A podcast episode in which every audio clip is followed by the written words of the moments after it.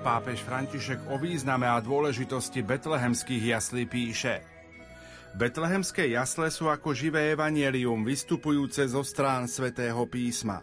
Keď kontemplujeme vianočný príbeh, sme pozvaní vydať sa na duchovnú púť, priťahovaný pokorou Boha, ktorý sa stal človekom, aby sa stretol s každým mužom a ženou. Milí poslucháči, je sobota, bolo 15 hodín a my pokračujeme druhým dňom predvianočnej rozhlasovej duchovnej obnovy. V nasledujúcich minútach ponúkame modlitbu korunky Božieho milosrdenstva v hodine milosrdenstva a eucharistickú adoráciu z katedrály svätého Františka Ksaverského v Banskej Bystrici. Vedie ju otec arcibiskup Monsignor Cyril Vasil, Košický eparcha. Spevom a hudbou doprevádza mládež z Oravskej farnosti za Kamené. Na organe hrá Tomáš Sivčák, husle Ondrej Briš, flauta Natália Žibeková a spev Monika Janoťáková. Technicky spolupracuje Peter Ondrejka. Aj dnes v katedrále horí plamienok betlehemského svetla. Želáme vám ničím nerušené počúvanie. Poďte s nami, s vašimi myšlienkami. Rádio Lumen.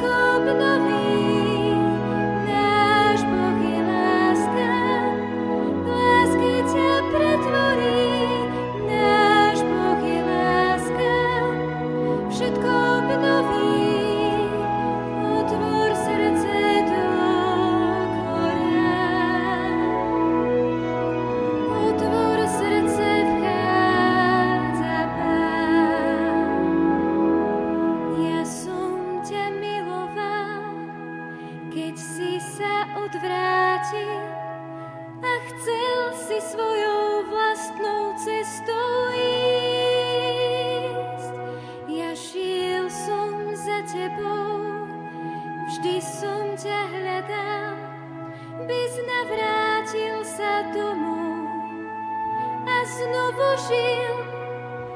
Nas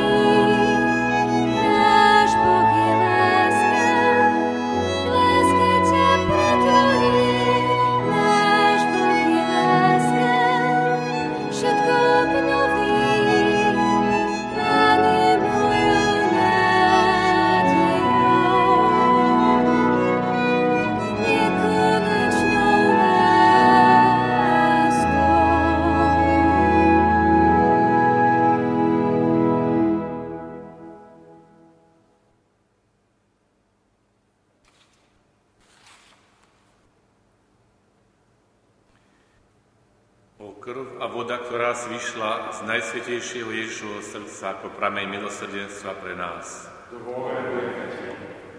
O krv a voda, ktorá vyšla z Najsvetejšieho Ježišovho srdca ako prameň milosrdenstva pre nás. O krv a voda, ktorá vyšla z Najsvetejšieho Ježišovho srdca ako prameň milosrdenstva pre nás. Otče náš, ktorý si na nebesiach, posved sa meno Tvoje, príď kráľovstvo Tvoje, buď vôľa Tvoja ako v nebi, tak i na zemi. Príď náš každodenný daj nám dnes a opoznám naše viny, ako i my odpúšťame svojim vinníkom, a neuved nás do poučenia, ale zbav nás zlého. Zdravá Mária, milosti plná, Pán s Tebou, požehnaná si medzi ženami a požehnaný je plod života Tvojho, Ježiš. Svetá Mária,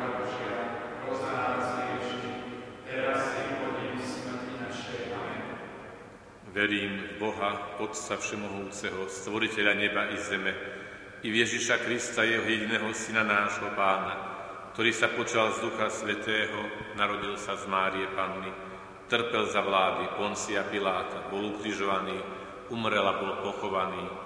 Zostúpil k zosnulým, tretieho dňa vstal z mŕtvych, vystúpil na nebesia, sedí po pravici Boha Otca Všemohúceho, Odtiaľ príde súdiť živých i mŕtvych.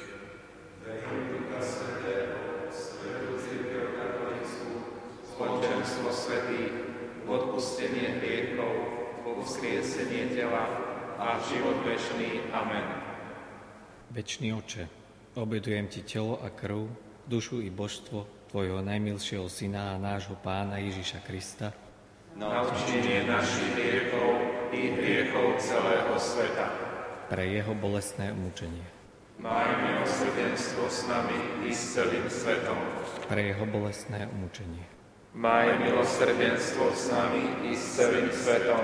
Pre jeho bolestné umúčenie.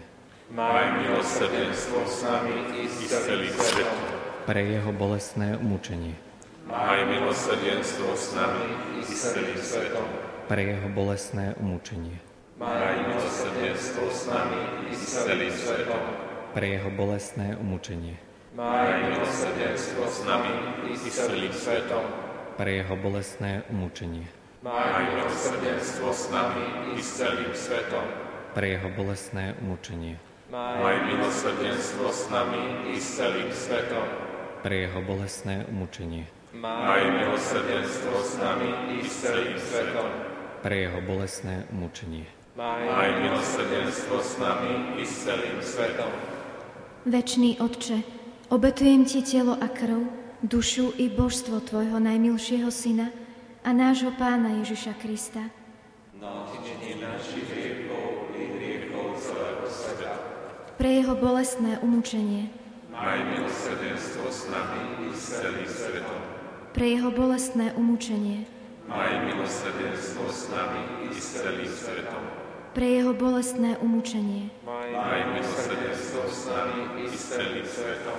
Pre jeho bolestné umúčenie. Maj milosrdenstvo s nami i s celým svetom. Pre jeho bolestné umúčenie. Maj milosrdenstvo s nami i s celým svetom. Pre jeho bolestné umúčenie. Maj milosrdenstvo s nami i s celým svetom.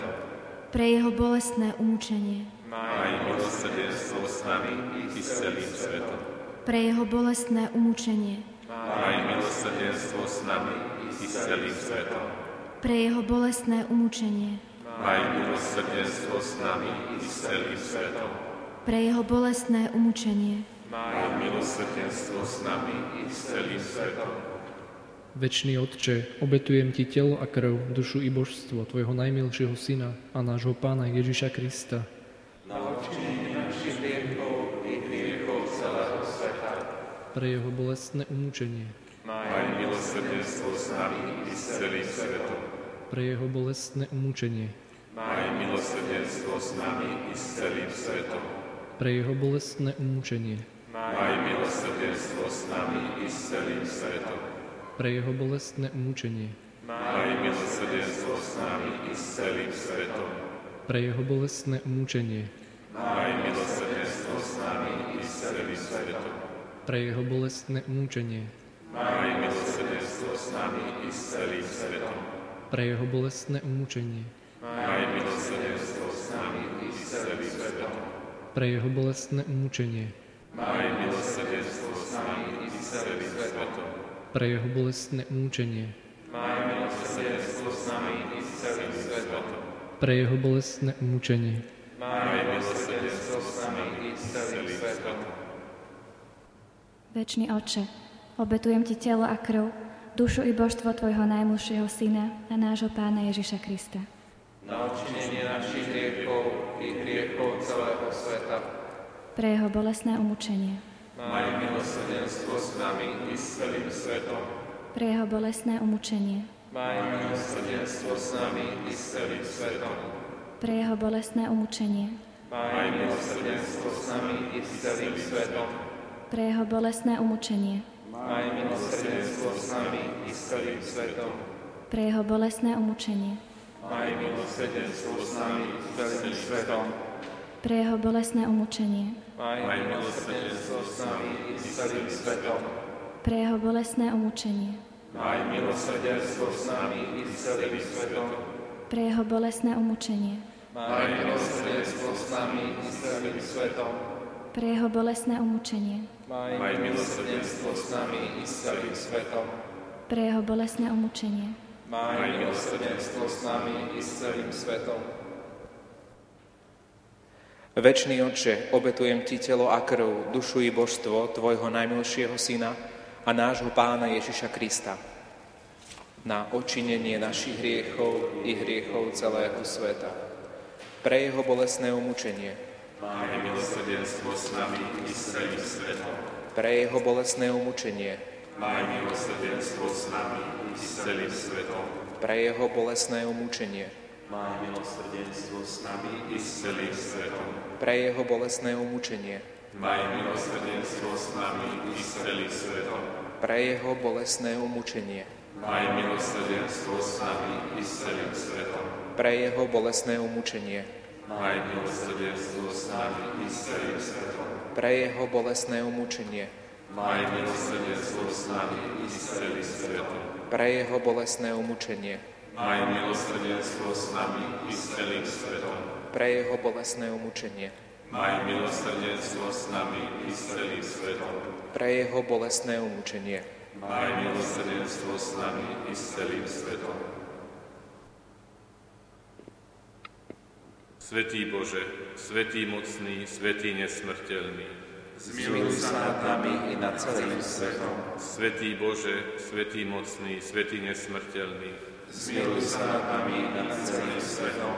Svetý Bože, Svetý mocný, Svetý nesmrteľný, Zmiluj sa nad nami i nad celým svetom. Matka milosrdenstva, Oroduj za nás, Svetá sestra Faustína, oroduj za nás, Svetý Ján Pavol II, oroduj za nás. Modlíme sa na úmysel svätého Otca. Otče náš, ktorý si na nebesiach, posved sa meno Tvoje, príď kráľovstvo Tvoje, buď vôľa Tvoja ako v nebi, tak i na zemi. Chlieb náš každodenný daj nám dnes a odpúsť nám naše viny, ako i my odpúšťame svojim vinníkom. A neuved nás do pokušenia, a zbav nás zlého. Zdravá Mária, milosti plná, Pán s Tebou, požehnaná si medzi ženami a požehnaný je plod života Tvojho, Ježiš. Svetá Mária, Matka Božia, pros za nás hriešných, teraz i v hodinu smrti našej. Pane Ježišu Kriste, vyslíš svätého Otca, pápeža Františka, svojho námestníka, aby dosiahol všetko, o čo prosí v Tvojom mene od nebeského Otca, lebo Ty žiješ a kráľuješ na veky vekov. Amen. Sláva Otcu i Synu i Duchu Svetému. Ako bolo na počiatku, tak nech je teraz i vždycky, i na veky vekov. Amen.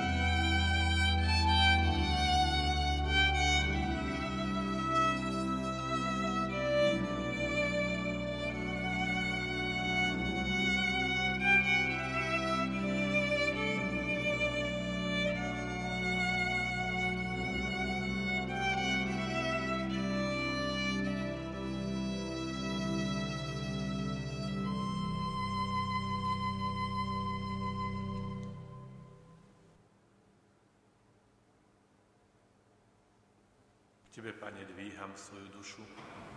Tebe dôverujem, Bože môj. Nech nie som zahambený a nech moji nepriatelia nejasajú nado mnou. Veď nik, čo dúfa v Teba, nebude zahambený, ale nech sú zahambení tí, čo sa pre nič za nič dopúšťajú nevery. Ukáž mi, Pane, svoje cesty a pouč ma o svojich chodníkoch. Veď ma vo svojej pravde a uč ma lebo Ty si Boh moja spása a v Teba dúfam celý deň.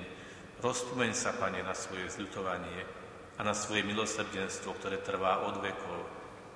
Nespomínaj si na hriechy mojej mladosti a na moje priestupky, ale pamätaj na mňa vo svojom milosrdenstve. Veď si, Pane, dobrotivý. Pán je dobrý a spravodlivý, ukazuje cestu hriešnikom, pokorných vedie k správnemu konaniu, a tichých pouča o svojich cestách. Všetky cesty pánové sú milosrdenstvo a vernosť pre tých, čo zachovávajú jeho zmluvu a jeho príkazy. Pre Tvoje meno, Pane, odpust mi môj hriech, i keď je veľký. Ako je to s človekom, čo sa bojí pána? Ukáže mu cestu, ktorú si má vyvoliť. Z blahobytu sa bude tešiť jeho duša a jeho potomstvo bude dedičom zeme. Pán bude dôverným priateľom tým, čo sa ho boja a zjaví im svoju zmluvu. Moje oči sa neprestajne upierajú na pána, veď on mi vyslobodzuje nohy z osídel. Pozriže na mňa a zmiluj sa nado mnou. lebo som sám a úbohý. Uľav mi v úzkosti srdca a vytrhni ma z mojich tiesní. Pozri na moju pokoru a na moje trápenie a odpust mi všetky priestupky. Pozri, ako sa moji nepriatelia rozrástli a nenávidia ma ukrutne. Ochraňuj moju dušu a vysloboď ma. Nech nie som zahanbený, že sa utiekam k Tebe. Nech ma ochráni nevinnosť a statočnosť, veď sa pridržam Teba.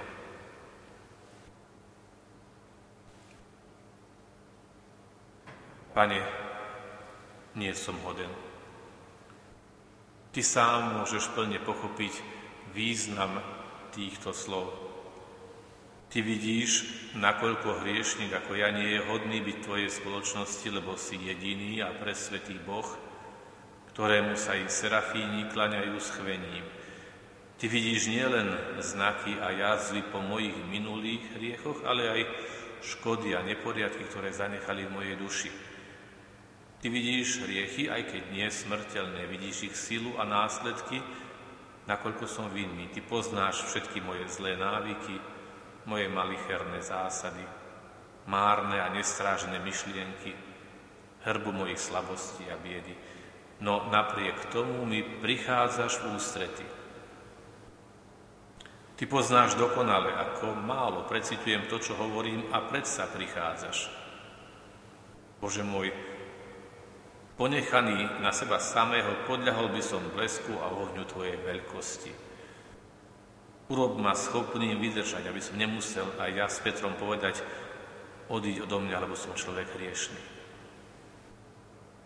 Bože môj, Daj mi silu zotrvať v Tvojej prítomnosti, pretože len Ty to môžeš. Očist moje srdce a moju myseľ od myšlienok na minulosť, oddiaľ od mňa spomienku na hriech, osloboď ma od každej slabosti a choroby a pobúrenia ducha. Daj istotu môjmu pohľadu na neviditeľné veci a urob, aby som konkrétne a prakticky v každej okolnosti svojho života dal prednosť Tebe pred pozemskými vecami a tomu, čo je väčné, pred tým, čo je dočasné. Vlej do mňa odvahu a schopnosť rozlišovať medzi dobrom a zlom a čo najhlbšiu poníženosť a nežnú a vrúcnú lásku k Tebe.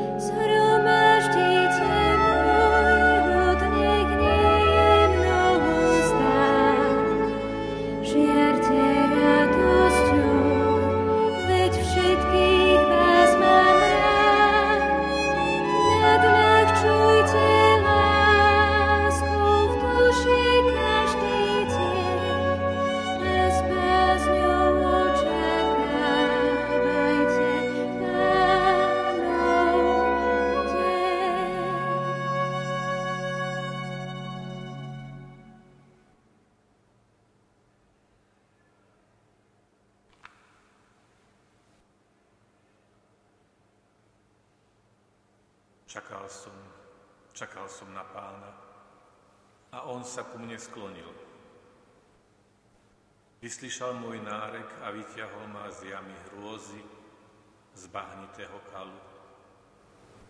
Nohy mi postavil na skalu a kroky mi upevnil, do úst mi vložil pieseň novú, chválospev nášmu Bohu. Mnohí to uvidia a bázeň ich naplní a budú dúfať Pána. Blažený človek, čo v Pána skladá dôveru, a nevšíma si pyšných ani náchylných klamať. Veľa zázrakov si urobil, Pane Bože môj, a v Tvojich zámeroch s nami, kto sa Ti vyrovná? Aj keby som ich chcel rozhlásiť a vyrozprávať všetky, toľko ich je, že sa nedajú spočítať. Obety a dary si nepraješ, lež uši si mi otvoril, Nežiadaš žertvu ani obetu zmierenia, preto som povedal, hľa prichádzam. Vo zvitku knihy je napísané o mne, že mám plniť Tvoju vôľu. A to chcem, Bože môj. Hlboko v srdci mám Tvoj zákon. Ohlasujem Tvoju spravodlivosť vo veľkom zhromaždení. Svojim perám hovoriť nebránim, Pane, Ty to vieš. Tvoju spravodlivosť si v srdci neskrývam, rozprávam o Tvojej vernosti a o Tvojej spáse, neskrývam Tvoju milosť a pravdu pred veľkým sromaždením. Ale Ty, Pane, neodnímaj mi svoje milosrdenstvo. Tvoja milosť a Tvoja pravda nech mi vždy pomáhajú. Zo všetkých strán sa na mňa kopia nespočetné pohromy. Opantalo ma toľko hriechov, že nemám o nich prehľadu a je ich viac, než mám vlasov na hlave, až mi z toho srdce zamiera. Pane, ráč ma zachrániť. Príď mi čím skôr na pomoc. No nech jasajú a nech sa v Tebe tešia všetci, čo ťa hľadajú. A tí, čo túžia po Tvojej pomoci, nech stále hovoria, nech je zvelbený Pán. Ja som síce biedný a úbohý, no Pán sa stará o mňa. Ty si moja pomoc a môj osloboditeľ. Bože môj, nemeškaj.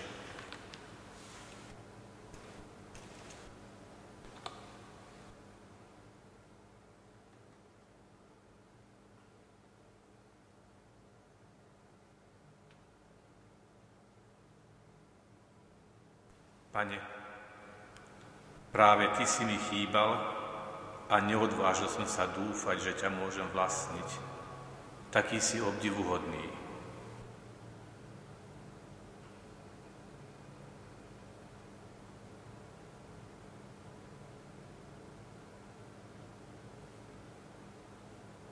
Pane, daj, aby som sa ku všetkému skláňal s usporiadanou láskou, aby som odvracal zrak od zeme a obracal ho k nebu aby som užíval tento svet, ako by som ho neužíval, a aby som s určitou jasnosťou mysle rozlišoval veci, ktorými si poslúžiť a ktorým sa tešiť.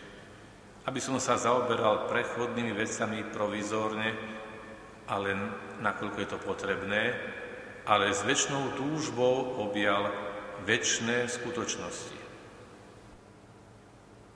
O pravda, vlast vyhnancov a cieľi vyhnanstva, vidím ťa, ale nemôžem vkročiť.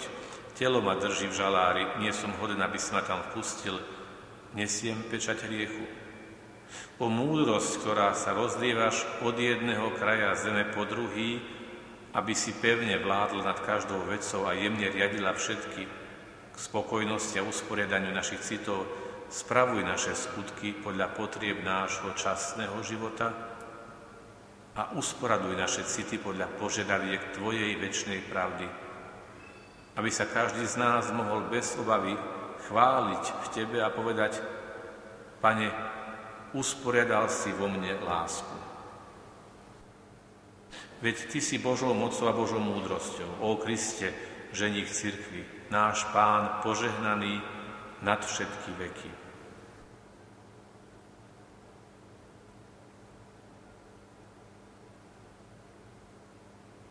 Hľa, Ty si Boh, ktorý žiješ s človekom. Aké to zjavenie Boha svetu. O Bože, Ježišu Kriste, netreba sa trápiť, aby som ťa poznal. Jednoducho treba byť opravdivým človekom, pretože Ty si vzal na seba moju prirodzenosť. Každá ľudská hodnota sa mi môže stať prostriedkom posvetenia. Môže ma spojiť s Tebou. Prichádzam k Tebe so svojím spôsobom myslenia, lebo keď chcem poznať Boha, ktorý sa stal človekom, Najlepšie je mať ľudské oči a užívať ľudský rozum. Prichádzam k Tebe so svojím spôsobom milovať. O presveté srdce, ktoré bije súzvučne s láskou môjho srdca. Prichádzam k Tebe ako k svojmu bratovi a hľa, aký to zázrak. V každom človeku uctievam Boha. Prichádzam k Tebe so svojím spôsobom trpieť, ukrižovaný. Zem zakúsila Tvoju krv, a ľudia počuli tvoj nárek a tvoj odpor. Prichádzam k tebe so svojím spôsobom modliť sa, pretože máš hlas, aby si mi odpovedal a mal si za matku jednu pozemskú ženu ako ja. Prichádzam k tebe so svojimi hriechmi, baránok Boží, ktorý si prišiel, aby si ich sňal a obmil v tej istej chvíli, keď si ich vzal na seba.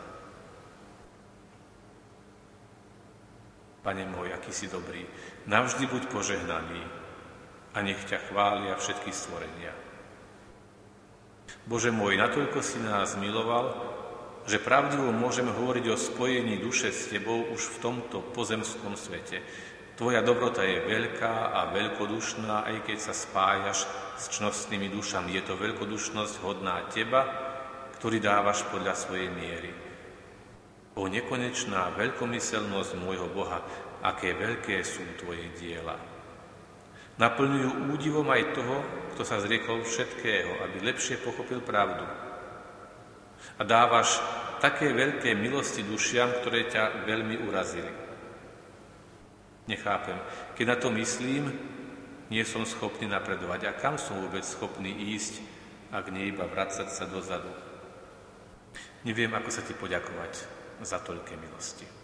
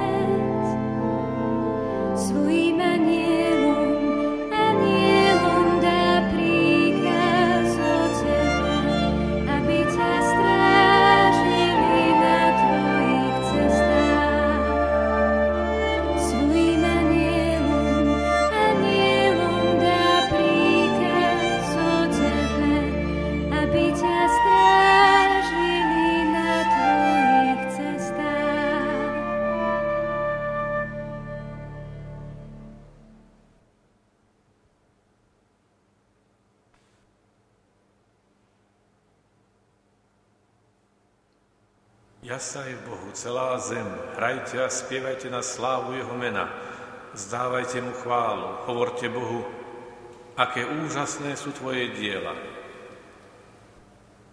Pre Tvoju nesmiernu moc budú sa Ti líška Tvoji nepriatelia. Nech sa Ti klania celá zema, nech Ti spieva, nech ospevuje Tvoje meno. Poďte a pozrite na Božie diela, úžas budia skutky, ktoré koná ľuďom. More premiene na suchú zem, rieku možno prejsť suchou nohou, preto sa tešíme z neho. Svojou mocou panuje na veky, očami pozoruje národy, aby sa burične vypínali. Velepte národy nášho Boha a rozhlasujte jeho chválu. On dal život našej duši a chráni naše nohy pred pádom. Veď Ty, Bože, si nás vyskúšal, pretavil si nás ohňom, ako sa taví striebro. Voviedol si nás do osídla, na plesia si nám naložil súženia, nechal si ľudí chodiť po našich hlavách, prešli sme cez oheň a cez vodu, ale napokon si nám dal pookriať. Vojdem do Tvojho domu, so zápalnými obetami, splním ti sľuby, ktoré ti zložili moje pery a moje ústa vyriekli, keď som bol v porobe. Bohaté žertvy ti prinesiem, pre teba spálim barance, obetujem ti bíčky a kozliatka. Poďte sem a počúvajte, všetci citelia Boha. Vyrozprávam vám, aké veľké veci mi urobil. Moje ústa ho vzývali a môj jazyk velebil. Keby som sa v srdci upriamil na neprávosť, pán by ma nevyslyšal, ale Boh ma vyslyšal, všimol si hlas mojej vrúcnej modlitby. Nech je zvelebený Boh, lebo neodmietol moju modlitbu a neodňal mi milosrdenstvo. Bože, buď nám milostivý a žehnaj nás a Tvoja tvár nech žiari nad nami, aby sa Tvoja cesta znala, stala známou medzi národmi Bože, nech ťa velebia národy, nech ťa velebia všetky národy, nech, ťa, nech sa tešia a jasajú národy, že spravodlivo súdiš ľudí a spravuješ národy na zemi. Bože, nech ťa velebia národy, nech ťa velebia všetky národy. Zem vydala svoj plod. Nech nás požehná Boh, náš Boh. Nech nás Boh požehná a nech si odstia všetky končiny zeme.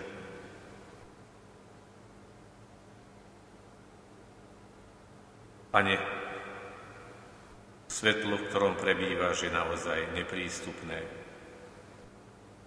Naozaj nie je nič iné, čo by preniklo do tohto svetla, aby v ňom uvidelo Teba.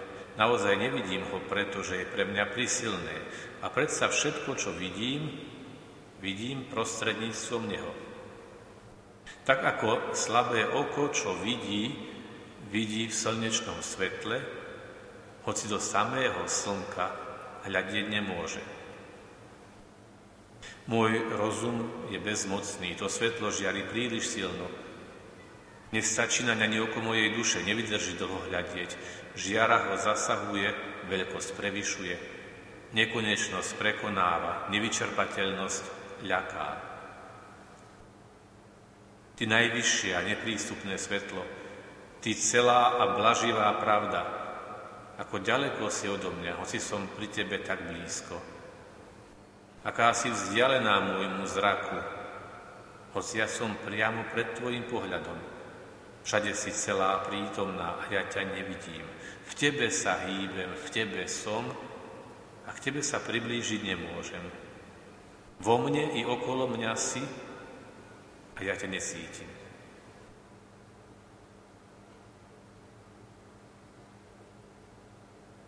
Pane, Všemohúci Bože, Ježišu Kriste, kráľ slávy,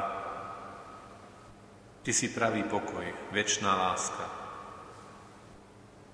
Prosíme ťa osvieť svetlom svojho pokoja vnútro našich duší. Očísť naše svedomie sladkosťou Tvojej lásky. Dopraj, aby sme boli ľuďmi pokoja, aby sme túžili po Tebe, knieža pokoja, aby si nás neustále chránil a opatroval pred nebezpečenstvami sveta. Daj, aby sme pod krídlami Tvojho milosrdenstva všetkými silami srdca hľadali pokoj. Tak, náš, tak nás budeš môcť prijať do väčšných radostí, keď sa vrátiš, aby si odmenil tých, čo si to zaslúžia. Ty a jedine Ty, Bože môj, si všetko poznajúci a múdry. Vo svojej múdrosti si určil všetky udalosti môjho života, od prvého dychu až po posledný. Každú vec si stvoril najdokonalejším spôsobom. Vieš, čo sa mi z roka na rok prihodí až do konca. Vieš, ako dlho budem žiť a aká bude moja smrť. Všetko si predvídal a všetko si chcel, okrem hriechu. Každá udalosť môjho života je tá najlepšia možná, pretože pochádza od Teba. Vedieš ma dopredu, z roka na rok, so svojou nádhernou prozreteľnosťou, od mladosti k dospelosti, s najdokonalejšou múdrosťou a najdokonalejšou láskou. Viem, Pane, že ako sa ja snažím s pomocou Tvojej milosti splniť svoje záväzky voči Tebe, tak ani ty zaiste nespravíš inak. Dobre viem, že nemôžeš zabudnúť na tých, čo ťa hľadajú, ani sklamať tých, čo ti dôverujú. No viem aj to, že s čím väčšou naliehavosťou prosím o Tvoju ochranu, s tým väčšou istotou a plnosťou ju obsiahnem. Preto ťa už teraz prosím a úpenlivo žiadam, aby si ma oslobodil odo mňa samého, a zabránil mi poslúchať inú vôľu než Tvoju. Lásky plný Pane, nedaj mi, len mi nedaj, ak tu smiem prosiť, také skúšky, ktoré môžu znášať iba svety. Zmiluj sa nad mojou slabosťou. Láskavý môj spasiteľ, všetko vkladám do Tvojich rúk, lebo nechcem s Tebou vyjednávať. Ak mi však chceš dať aj tvrdšie skúšky, daj mi aj viac milostí. Zaplav ma plnosťou Tvojej sily a Tvojich potešení, aby tie skúšky neboli príležitosťou k smrti, ale pre život a pre posvetenie.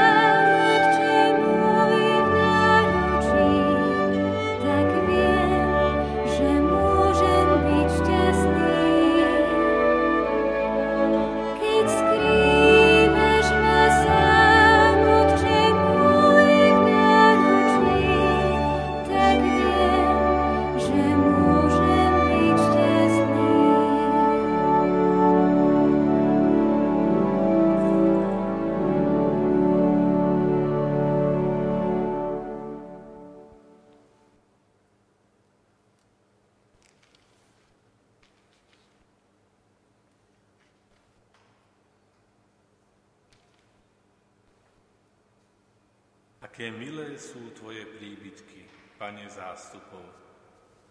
Túžia zmiera moja duša po nádvoriach pánových. Moje srdce i moje telo znášajú sa k Bohu živému. Veď aj v rabe si nájde príbytok a lastovička hniezdo, kde vkladá svoje mláďatá, Tvoje oltáre, Pane zástupov, môj kráľ a môj Boh. Blažení tí, čo bývajú v Tvojom dome a bez prestania ťa velebia. Blažený človek, ktorému Ty pomáhaš, keď sa chystá na svetú púť. Až pôjdu vyprahnutým údolím, premenia ho na prameň, lebo ranný dáš ho je požehnaním. Stúpajú a síl im stále pribúda, až na Sione uvidia Boha Najvyššieho. Pane Bože zástupov, čuj moju modlitbu, vypočuj ma, Bože Jakubov, Bože náš ochranca, pohliadni a pozri na tvár svojho pomazaného. Jeden deň v Tvojich nádvoriach je lepší než iných tisíce. Radšej chcem stáť na Prahu domu svojho Boha, ako prebývať v stanoch hriešnikov. Lebo Pán Boh je slnko a štít, milosť a slávu udeluje Pán neodoprie dobro tým, čo kráčajú v nevinnosti. Pane zástupov, blažený človek, čo sa spolieha na Teba. Pane, verím, chcem veriť v Teba. O Pane, daj, aby moja viera bola plná, bez výhrad a aby prenikla do mojich myšlienok, do môjho spôsobu rozpoznávať veci Božie a veci ľudské. O Pane, daj, aby moja viera bola slobodná, aby mala osobnú účasť môjho súhlasu, aby prijala zriekania a povinnosti, ktoré vyžaduje a vyjadrovala tak rozhodujúci vrchol mojej osobnosti. Verím v Teba, Pane. Pane, daj, aby moja viera bola istá, istá z vonkajších prejavov, zo skúšok a z vnútorného svedectva Ducha Svetého, istá v jej svetle budiacom dôveru, v jej pokojnom východisku, v jej upokojujúcom pôsobení. O Pane, daj, aby moja viera bola silná, aby sa nebála protivenstiev, problémov, ktoré zakúsujem počas života, dychtiaceho po svetle, aby sa nebála protivenstiev od toho, ktorý o nej diskutuje, ktorú popiera, odmieta, neguje. O Pane, daj, aby moja viera bola radostná a dodávala pokoj a veselosť môjmu duchu, aby ho uschopnila k modlitbe k Bohu a k rozhovoru s ľuďmi, aby vyžadrovala v posvetnom rozhovore a hlbokej vnútornej blažnosti svojho šťastného vlastnenia. O Pane, daj, aby moja viera bola činná a aby dávala láske dôvody k jej morálnemu rozletu tak, aby bola pravým priateľstvom s Tebou, aby bola v Tebe, v skutkoch, v utrpeniach, v očakávaní konečného zjavenia, aby bola neustálým hľadaním, neustálým dosvedčovaním, pokrmom neustálej nádeje. O Pane, daj, aby moja viera bola pokorná a nezakladala si na skúsenosti môjho myslenia a mojich citov, ale aby sa podvolila svedectvu Ducha Svetého a nemala nejakú inú, lepšiu záruku ako učenlivosť voči tradícii a učeniu církvy. Sláva Otcu i Synu i Duchu Svetému. Ako bolo na počiatku, tak nech je teraz i vždycky i na veky vekov. Amen. neba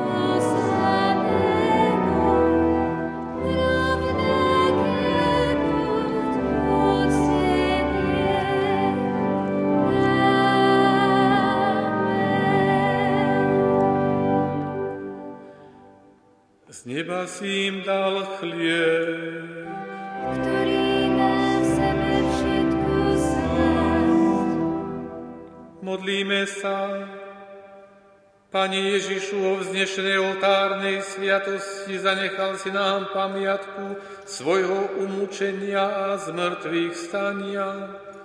Prosíme ťa, pomáhaj nám uctievať tajomstvo Tvojho tela a krvi, s takou vierou a láskou, aby sme vždy pocitovali účinky Tvojho vykupiteľského diela, lebo Ty žiješ a kráľuješ na veky vekov.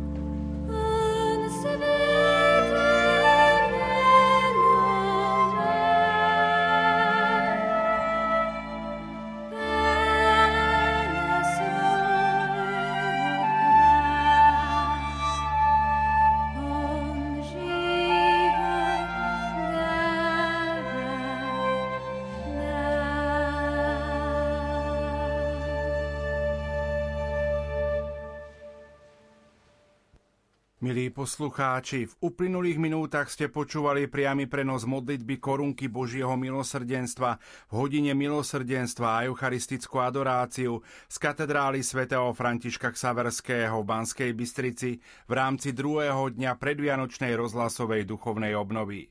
Viedol ju otec arcibiskup Monsignor Cyril Vasil, košický eparcha, Spevom a hudbou doprevádzala mláde z farnosti Zakamené.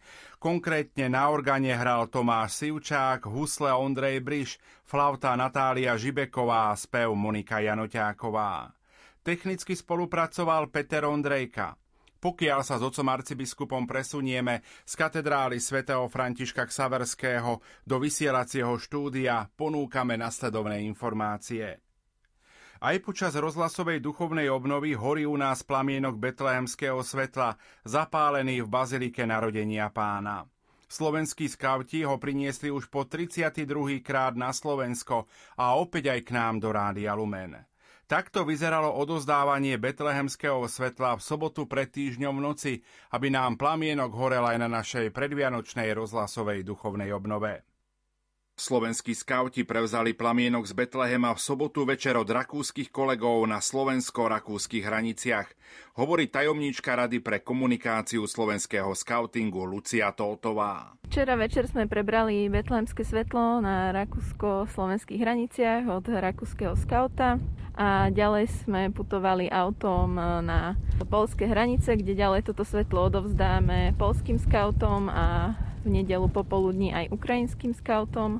A ďalej e, po ceste sme využili aj príležitosť a odovzdali svetlo našim regionálnym koordinátorom, ktorí budú toto svetlo strážiť až do oficiálneho odovzdania svetla pani prezidentke, čo bude vlastne taká oficiálne teda odovzdanie na Slovensku a potom ďalej sa bude šíriť medzi ľudí do domácnosti až 24.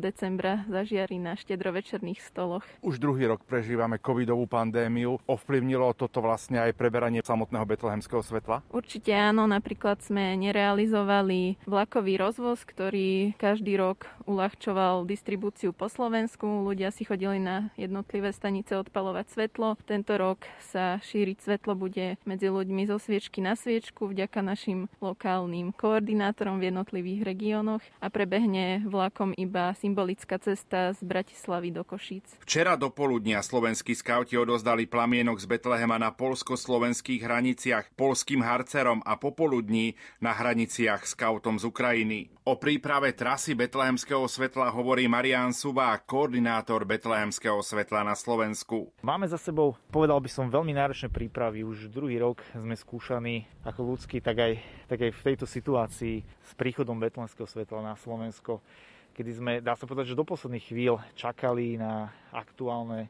znenie opatrení a na základe toho sme sa snažili navrhnúť čo najvhodnejšie riešenie tak, aby to bolo bezpečné celá cesta nielen pre plamienok z Baziliky narodenia pána, ale aj pre všetkých ľudí, ktorí ho si ho prichylia domov a aj pre našich skautov, ktorí ho roznášajú po celom Slovensku už tento rok je to 32. krát. Dnes popoludní o 16. príjme betlehemské svetlo prezidentka Slovenskej republiky Zuzana Čaputová. Pôjde tak o prvé oficiálne prijatie na Slovensku.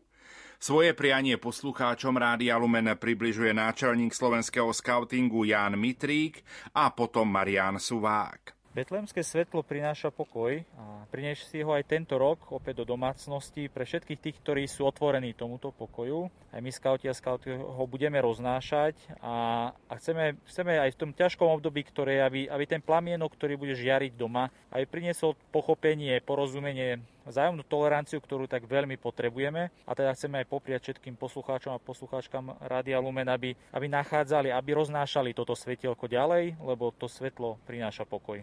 Na záver by sme chceli ešte popriať poslucháčom Rádia Lumen, nech plamienok tohto betlehemského svetla priniesie do ich domovov taký ten zaslúžený pokoj, oddych a tú pravú, nefalšovanú vianočnú atmosféru. Priatelia, krásne a veselé, požehnané Vianoce.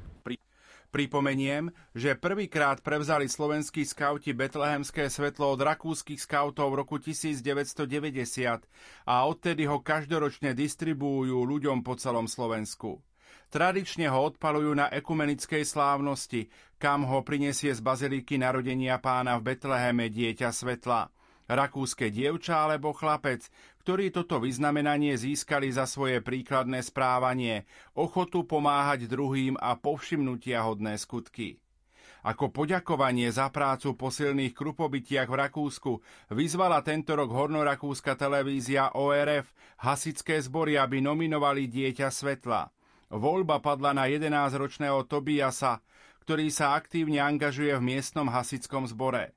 Aktuálne nelahká situácia ohľadom koronavírusu však prekazila silnú tradíciu aj v tomto roku. Dieťa svetla necestovalo do Svetej Zeme, aby zapálilo svetlo pokoja v jaskyni narodenia Ježiša. Po minuloročnom vzore sa o to postarala 9-ročná Riana Danho, ktorá žije v Betleheme. Bola tak na začiatku úvodnej cesty betlehemského svetla v tomto roku, ktoré síce čaká ešte množstvo stoviek a tisícok kilometrov, no dobrou správou bolo, že svetlo sa už nachádzalo v susednom Rakúsku, kde dorazilo letecky v špeciálnej lampe v sobotu 20. novembra. Tradícia betlehemského svetla v Európe vznikla už v roku 1099 v období krížových výprav. Jeden člen výpravy, mladý muž z talianského mesta Florencia, slúbil, že ak prežije výpravu, prinesie domov plamienok z väčšného svetla, ktoré horí v Betleheme. Svoj slub dodržal a na Vianoce v roku 1099 sa vrátil do Florencie so zapálenou sviecou, ktorej plamienok pochádzal z Betlehema. Sviecu umiestnili v kostole a odtiaľ si ostatní obyvatelia Florencie brali svetlo do svojich domovov. Táto tradícia pretrváva dodnes a betlehemské svetlo sa tak stalo symbolom nádeje, lásky a porozumenia. Začiatkom týždňa slovenskí skauti odozdali betlehemské svetlo prezidentke Slovenskej republiky pani Zuzane Čaputovej. Pevne veríme, že už v týchto dňoch sa plamienok z betlémskeho svetla šíri po celom Slovensku, aby na Vianoce rozžiaril štedrovečerné stoly a priniesol do našich domovov v týchto dňoch okrem svojej žiary aj nádej, pokoj a lásku. Takto sme o tom informovali aj v našom vysielaní. Prezidentka Zuzana Čaputová prevzala začiatkom týždňa Betlehemské svetlo. Odovzdali jeho členovia skautskej delegácie na čele s náčelníkom slovenského skautingu Jánom Mitríkom. Viac povie Peter Štancel. Súčasťou delegácie bola skupinka skautov a skautiek z obce Spišský šťavnik ocenená titulom Družina roka, či koordinátor Betlehemského svetla na Slovensku Marian Suvák. Prezidentka Zuzana Čaputová poďakovala všetkým skautkám, skautom i ich vedúcim za všetku činnosť, ktorú počas roka robia a že pestujú na Slovensku tradíciu, na ktorú je osobne hrdá. Tiež vyzdvihla význam Betlehemského svetla. Tento rok je naozaj, tak ako povedali organizátori, symbolom okrem iného aj odhodlania alebo odvahy Inak je to tradičný symbol pokoja a mieru a myslím, že to sú presne tie hodnoty, ktoré potrebujeme v tomto náročnom období aj my si uvedomiť a sprítomniť počas Vianočných sviatkov. Náčelník skautov Jan Mitrík verí, že betlehemské svetlo povzbudí ľudí k tomu, aby počas Vianoc našli v sebe lásku a pokoj. Priniesli sme betlehemské svetlo pani prezidentke ako symbol pokoja a tento rok tak špeciálne odvahy pre mnohých, tak sa rozsvieti pred štedrým večerom. Veríme, že v mnohých domácnostiach a hlavne, že pozbudí ľudí k tomu, aby našli v sebe lásku, odvahu a hlavne taký vnútorný pokoj. Betlehemské svetlo sa dostane aj k ľuďom v nemocniciach či domovoch sociálnych služieb. Štandardne sme to roznášali aj do sociálnych domovov, aj do nemocníc, ale tento rok, aj ten predošlý je to komplikované a teda je to skôr také symbolické odpálenie, či už pred nemocnicou bude horieť betlehemské svetlo, alebo pred tým domovom, aby aj tí naši starší a zraniteľní mohli vidieť to betlehemské svetlo, ale aby sme ich neohrozili. A symbolicky sa odniesie teda aj na Lomnický štít, to je tiež také, že to bude svietiť pre celé Slovensko. Betlehemské svetlo dorazilo na Slovensko v sobotu večer. Slovenským skautom ho odovzdali skauti z Rakúska. V nedeľu ráno skauti odovzdali betlehemské svetlo polským skautom a po obede ukrajinským. Po prvom oficiálnom odovzdaní v prezidentskom paláci skauti začnú s roznášaním po celom Slovensku, aby sa do Vianoc dostalo do domácností. Rádio Lumen, vaše katolícke rádio. Po oficiálnom prevzatí svetla v prezidentskom paláci skauti začali s roznášaním svetla po Slovensku, aby sa do Vianoc dostalo do našich domácností. Každoročný rozvoz betlehemského svetla vlakmi aj tento rok nahradí len symbolická jazda na trase Bratislava-Košice, a to práve dnes, 18. decembra, vlakovým spojením R605 Tatran s odchodom z Bratislavy o 10. hodine 30. minúte a príchodom v týchto chvíľach do Košíc.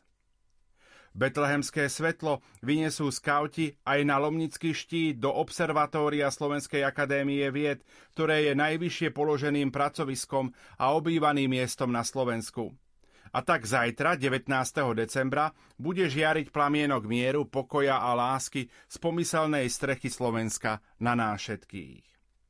Rok poznačený pandémiou presunul slávnostné ceremónie na skromné stretnutia na hraničných priechodoch – vlakový rozvoz na symbolickú jazdu a veľké distribučné línie na snahu jednotlivcov. Skauti aj napriek tomu veria, že sa im podarí priniesť betlehemské svetlo na čo najviac miest, kam ho prinášali aj v minulosti. Všetko s ohľadom na bezpečnosť a aktuálne platné nariadenia.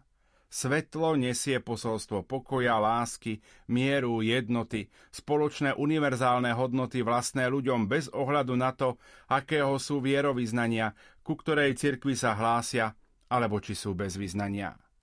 Ďakujeme slovenským skautom, že aj tohto roku priniesli plamienok z Betlehema sem k nám do Rádia Lumen. Ešte raz ďakujeme.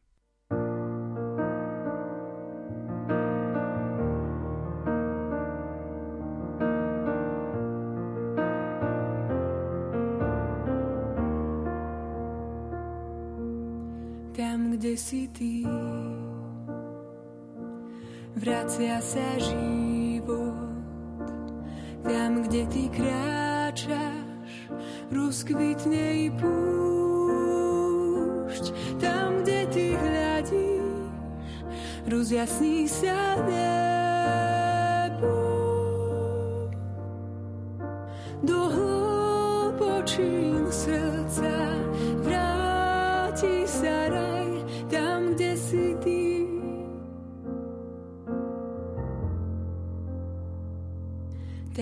Kde si ty.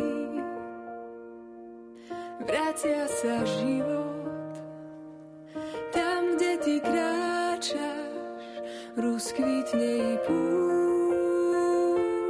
Tam, kde ty hľadíš, rozjasní sa nebo.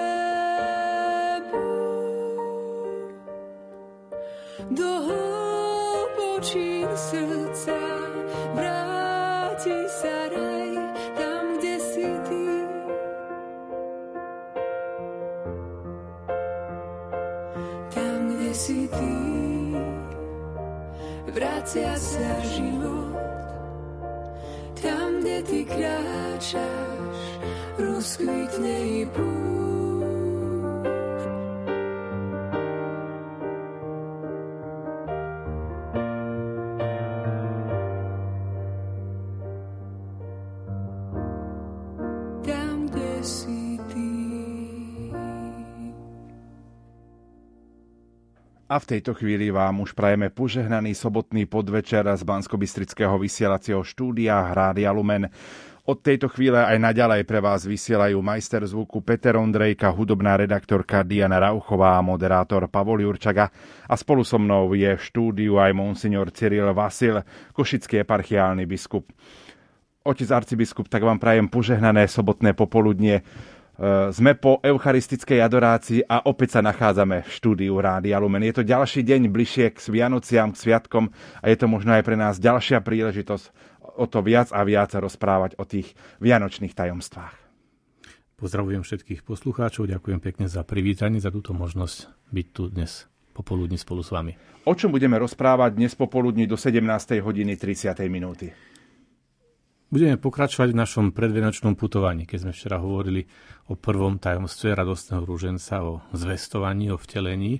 Dnes chceme pokračovať chronologicky aj teologicky, vlastne úvahou nad druhým tajomstvom, ktorého si panna pri návšteve Alžbety v živote nosila. A posúvame sa ďalej, sprevádzame panu Máriu v jej očakávaní po radostnom zvestovaní a pri potvrdení všetkého toho, čo jej aniel povedal, keď spoznáva veľkosť jeho oznámenia a ohlásenia pri návšteve Alžbety. Toto druhé tajomstvo ako keby nás tak symbolicky posunulo aj na Mariánsku horu do Levoče, pretože práve v deň návštevy Pany Márie alebo 2. júla sa tam koná tradičný levocký odpust. A zastúpenie tam majú samozrejme aj grécko-katolíci, ktorí prichádzajú na túto Mariánsku horu, aby si uctili toto tajomstvo. Je vám blízka aj táto Mariánska hora v Levoči? Samozrejme, pretože vlastne sa spája aj s tými najrannejšími spomienkami na nejaký duchovný život z môjho detstva, keď sme spoločne s mojimi rodičmi putovali na túto horu pri príležitosti tradičných levočských e, púti. Je takisto zaujímavé, možno málo kto vie, že na tejto hore okrem baziliky, ktorá tam je, je aj grécko-katolická kaplnka, ktorá je za ňou a ktorú postavil e, v skutočnosti rímskatolický levočský farár v 19. storočí, pretože práve v tých rokoch podľa štatistík prichádzalo na Levočskú horu viac pútnikov práve z okolitých grecko-katolických dedín zo Spiša a preto si aj tento farár uvažoval za vhodné, aby mali vlastné liturgické miesto, takže dá sa povedať, že už viac ako 1,5 storočia e, majú tam grecko svoju trvalú prítomnosť a rovnako spoločne oslavujeme a ctíme našu matku práve aj v tajomstve, ktoré slávime pri druhom tajomstve ruženca pri jej návšteve Alžbety. Takže ktorého si pana pri návšteve Alžbety v živote nosila, o tom budeme uvažovať už na sledujúcich minútach. Ja pripomeniem kontakt do štúdia, ako vy prežívate túto ktoročnú predvianočnú rozhlasovú duchovnú obnovu. Naše SMS-kové čísla 0911 913 933 a 0908 677 665. Mailová adresa, ktorá je vám v dispozícii lumen zavináč lumen.sk alebo môžete písať pod status na Facebooku Rádia Lumen. V týchto chvíľach sa už započúvame do slovo cárci biskupa.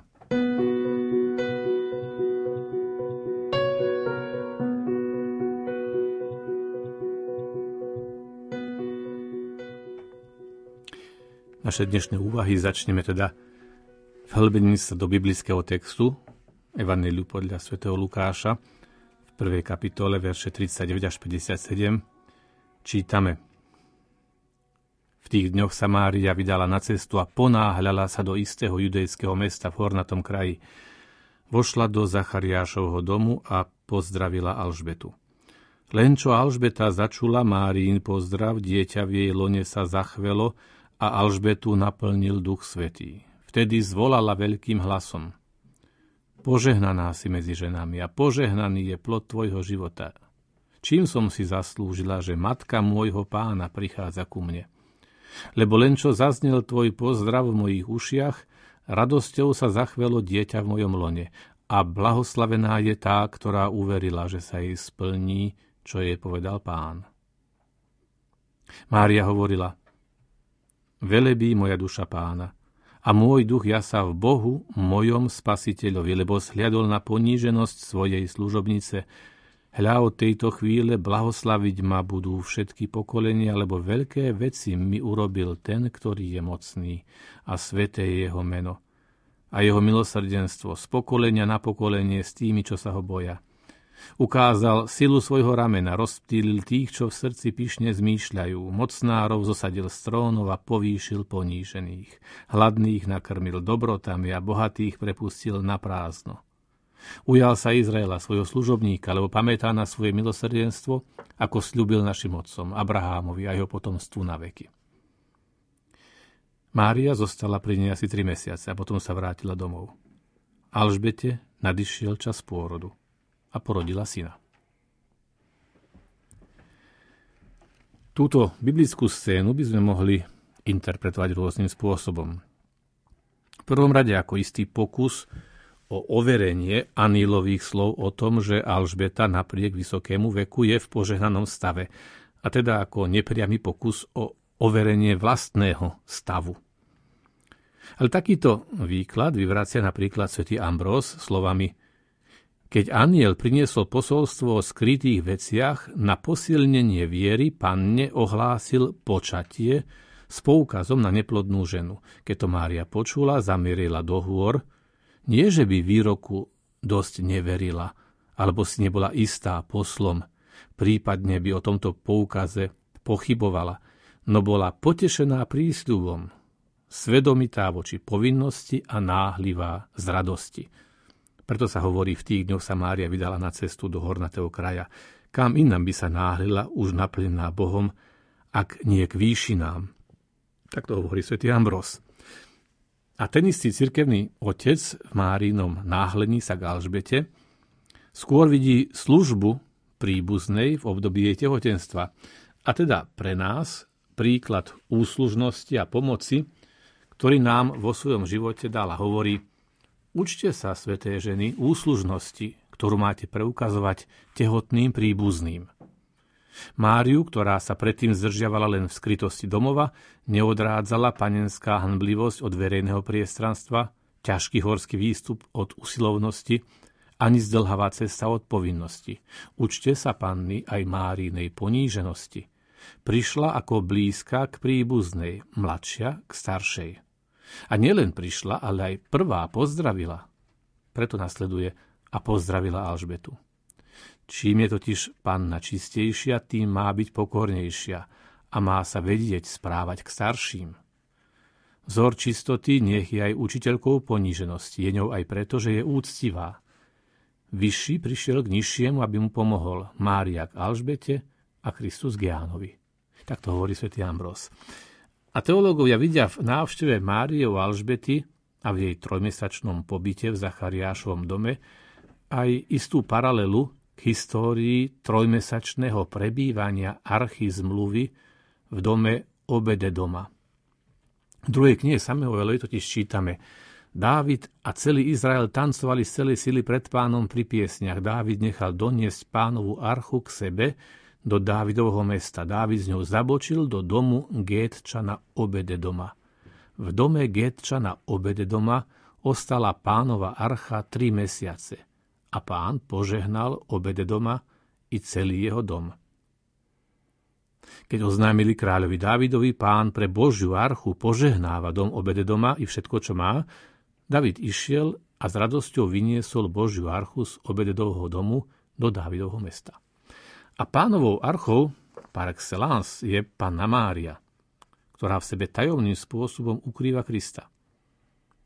Aj ona najprv svojou trojmesačnou prítomnosťou požehnávala Zachariášov dom a potom, keď nadišiel jej čas, aj Mária zamierila do Dávidovho mesta, ktoré sa volá Betlehem, ako čítame u Lukáša, aby tu zo seba vydala najcennejší poklad. Pred pánovou archou Dávid tancoval, doslova sa píše, že poskakoval. Saltába totis viribus.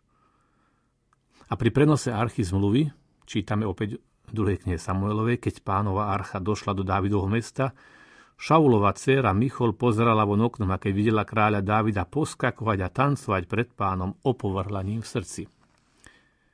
Ján Krstiteľ víta Máriu, novú archu, a v nej tajomne ukrytého pána – Alžbeta pocítila, že dieťa v jej lone sa zachvelo, aj keď slovenský preklad celkom nezodpovedá, veď chvieť či zachvieť sa môžem aj od strachu, ale v tomto prípade latinsky čítame exultavit infans, teda doslova radostne poskočilo dieťa v jej maternici. Iný obraz poskakovania poskytuje prorok Malachiáš, keď predpovedá príchod Mesiáša. Hľa, ja pošlem svojho aniela pripraví predo mnou cestu. I zaraz príde do svojho chrámu panovník, ktorého vy hľadáte a aniel zmluvy, ktorého si žiadate. Hľa príde, hovorí pán zástupov. A ktože vydrží deň jeho príchodu? Kto obstojí, keď sa zjaví? Vám však, ktorí sa bojíte jeho mena, výjde slnko spravodlivosti, ktoré má na krídlach uzdravenie. Vtedy výjdete a budete poskakovať ako teliatka z maštale.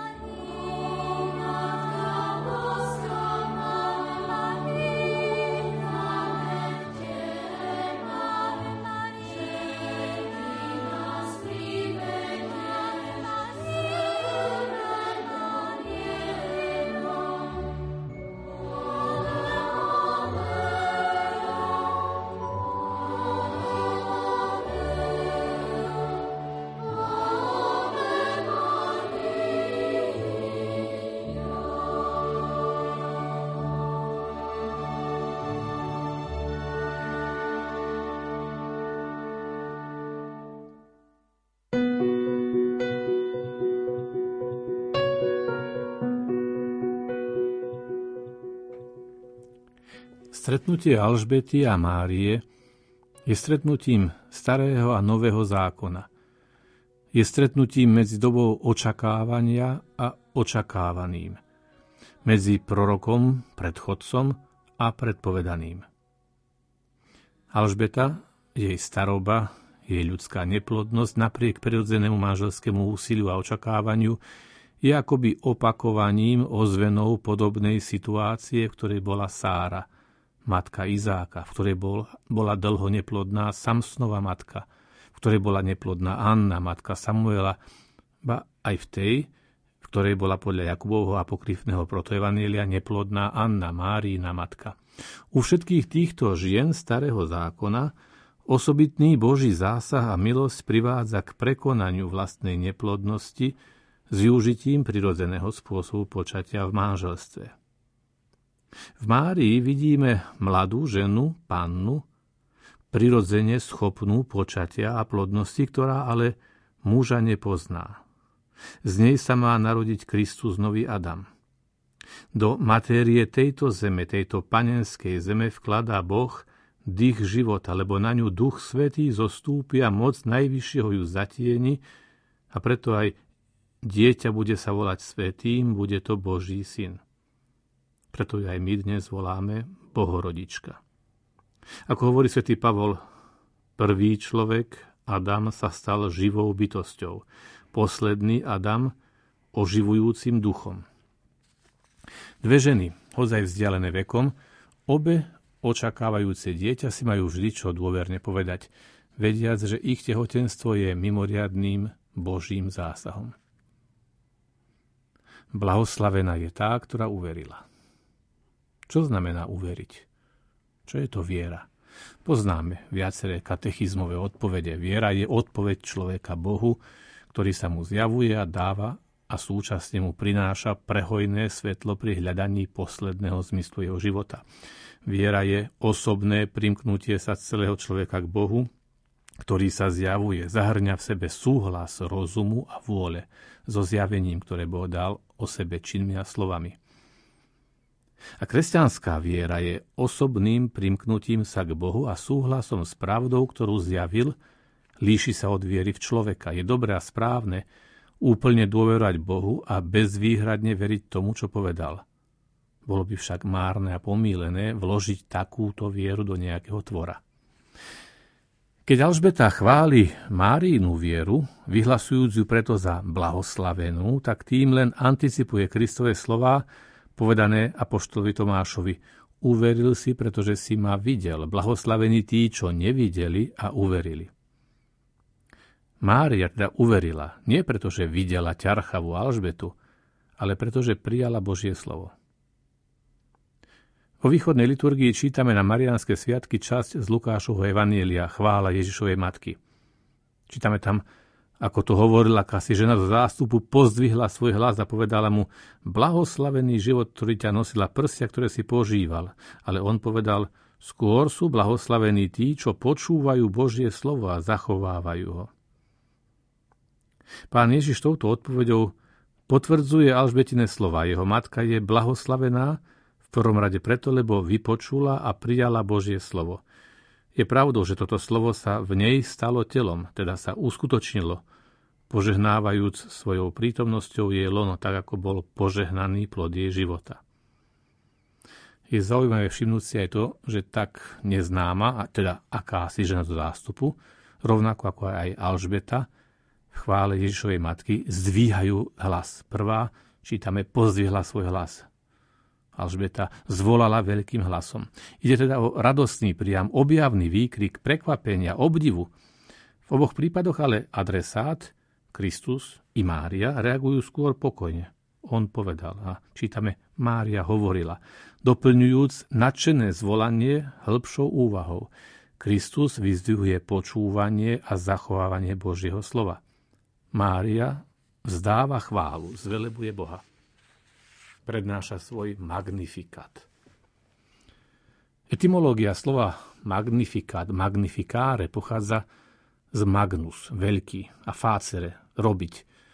A tak by sme mohli slovo magnifikát, či velebenie, preložiť aj zväčšovanie. Ako názorná pomôcka nám tu môže poslúžiť ďalekohľad. Optika ďalekohľadu môže zväčšiť a priblížiť pozorovaný objekt.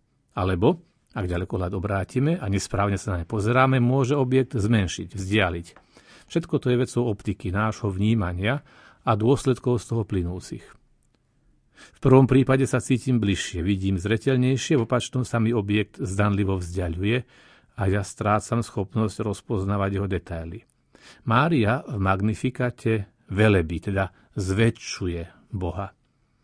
Vidí a spoznáva v ňom darcu všetkých dobier, pôvodcu života, milosrdného k bohabojným, mocného voči pyšným, povyšujúceho ponížených, štedro nasycujúceho hladných.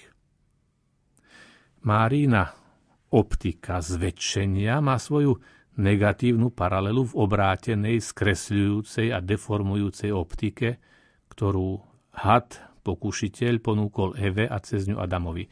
Je to predstava Boha malicherného, skúpeho a zlého. Boha, ktorý nedožití človeku nasítiť sa, pretože mu vraj prikázal nesmiete jesť z nejakého rajského stromu, pretože sa žiarlivo bojí konkurencie. Otvoria sa vám oči a vy budete ako Boh. A dôsledok tejto obrátenej, chybne použitej logiky je vzdialenie sa. Strach, pre ktorý sa skryl Adam i jeho žena pred pánom.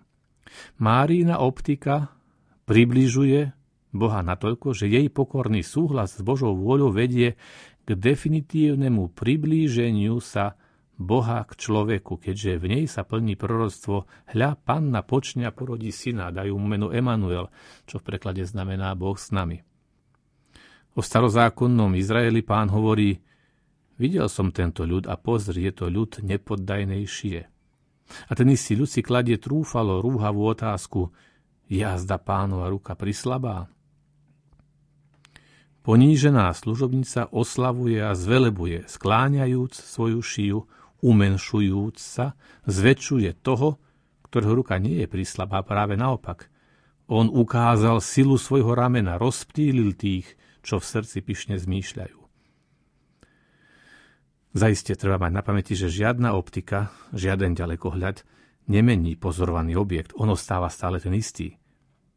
Aplikujúc tento princíp na Pána Boha, pripomína nám to aj štvrtá spoločná eucharistická modlitba slovami Naše chvály nepridávajú nič k Tvojej veľkosti, ale nám prispievajú k spáse.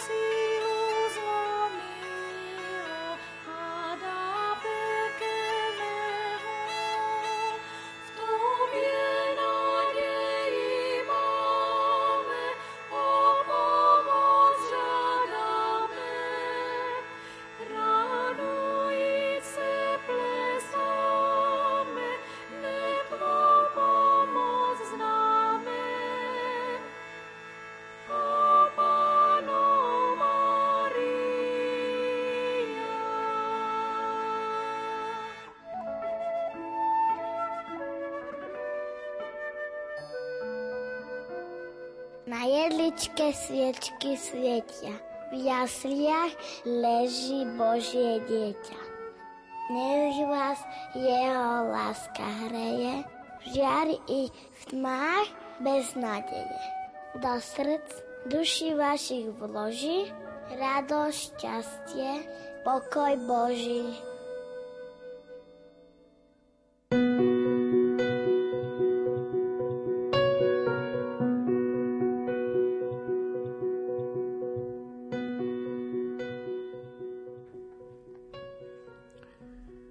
Marín Magnificat, velebenie, je možné považovať za akýsi bleskový súhrn dejín spásy, v ktorom je shrnuté Božie účinkovanie v jednotlivcovi i v celom ľudstve. Mohli by sme ho tak rozdeliť na tri časti. V prvej časti Mária velebí Boha za dielo, ktoré vykonal v nej samej. Preto v tejto prvej časti vidíme opakované zámená moja, môj, mojom, svojej, ma, my. Počúvajme pozorne. Velebí moja duša pána a môj duch jasá v Bohu mojom spasiteľovi, lebo sliadol na poníženosť svojej služobnice. Hľa o tejto chvíle blahoslaviť ma budú všetky pokolenia, alebo veľké veci mi urobil. Boh a pán sa vo chvíli osobného stretnutia a zážitku stáva osobným. Koľko podobných zvolaní nachádzame v Svetom písme. To sa najčastejšie deje v predsítenej modlitbe, ako to často vidíme v žalmoch. Ale neraz je to aj zvolanie novozískaného poznania cez osobnú skúsenosť. Rabúny, učiteľ môj, zvoláva slepec pri Jerichu, posiac, prosiac o zrak. A rovnako volá aj Mária Magdaléna ku vzkriesenému Kristovi, ktorý oslovil pomene. Pri svojom stretnutí so skrieseným Kristom Tomáš na pánovú výzvu, aby vložil svoju ruku do jeho prebodnutého boku, volá Pán môj a Boh môj. Nenáhodou Alžbeta, vítajúc Máriu, nazývajú matkou môjho pána. A Mária o sebe vyhlasuje, môj duch jasá v Bohu, mojom spasiteľovi. Pán, Boh, spasiteľ, učiteľ, stáva sa mojím. Vo chvíli bytostnej existenciálnej skúsenosti, počas hlbokého zážitku, meniaceho môj doterajší pohľad, môj doterajší život. Márína predpoveď o tom, že ju budú blahoslaviť všetky pokolenia, nie je znakom neskromnosti či domýšľavosti, ale pochopením toho, že Božie dielo, ktoré v nej bolo začaté, bude ako také vnímané na veky, pre všetky pokolenia. K úvodnému Márínmu hľa služobnica pána, ktorým začína vtelenie, prvé chvíle väčšného slova v ľudskom tele, sa ako záverečná ozvena ozýva iné hľa, spojené s posledným výdychom Božieho syna. Keď Ježiš uzrel matku a pri nej učeníka, ktorého miloval, povedal matke, žena, hľa tvoj syn. Potom povedal učeníkovi, hľa tvoja matka. A od tej hodiny si učeník vzal k sebe. Od tej hodiny až na veky všetky pokolenia tých, čo sa schádzajú pod Kristovým krížom, nazývajú Máriu svojou matkou, cítia sa ako jej synovia a céry, berú si ju k sebe – Márína prorocká predpoveď obsiahnutá v úvodnom magnifikate je potvrdená nezmeniteľným duchovným závetom jej syna na kríži. thank you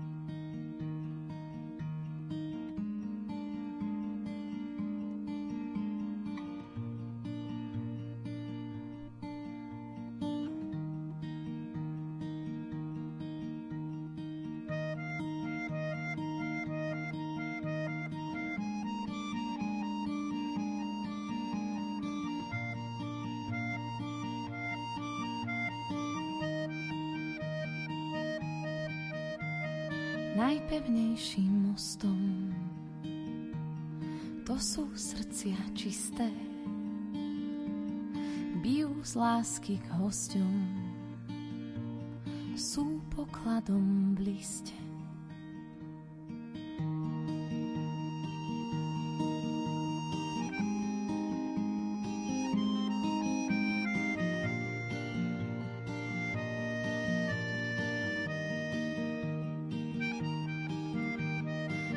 najsilnejšou mašľou. To je srdce verné, svoj poklad už našlo. Hľa, blahoslavené, voláš nás spomene, za tebou pôjdeme do tvojich srdcia nesieme.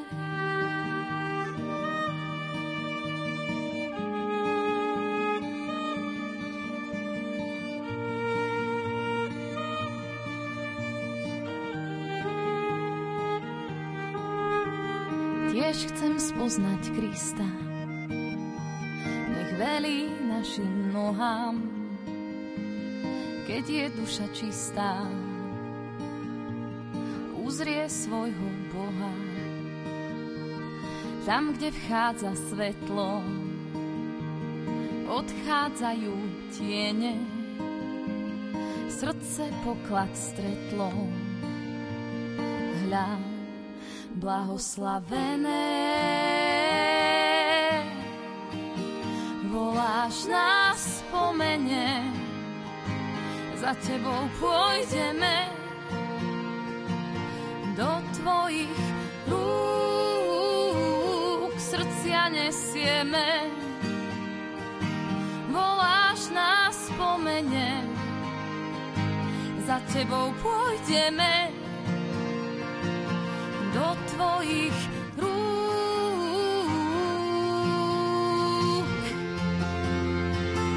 Voláš nás spomene, za tebou pôjdeme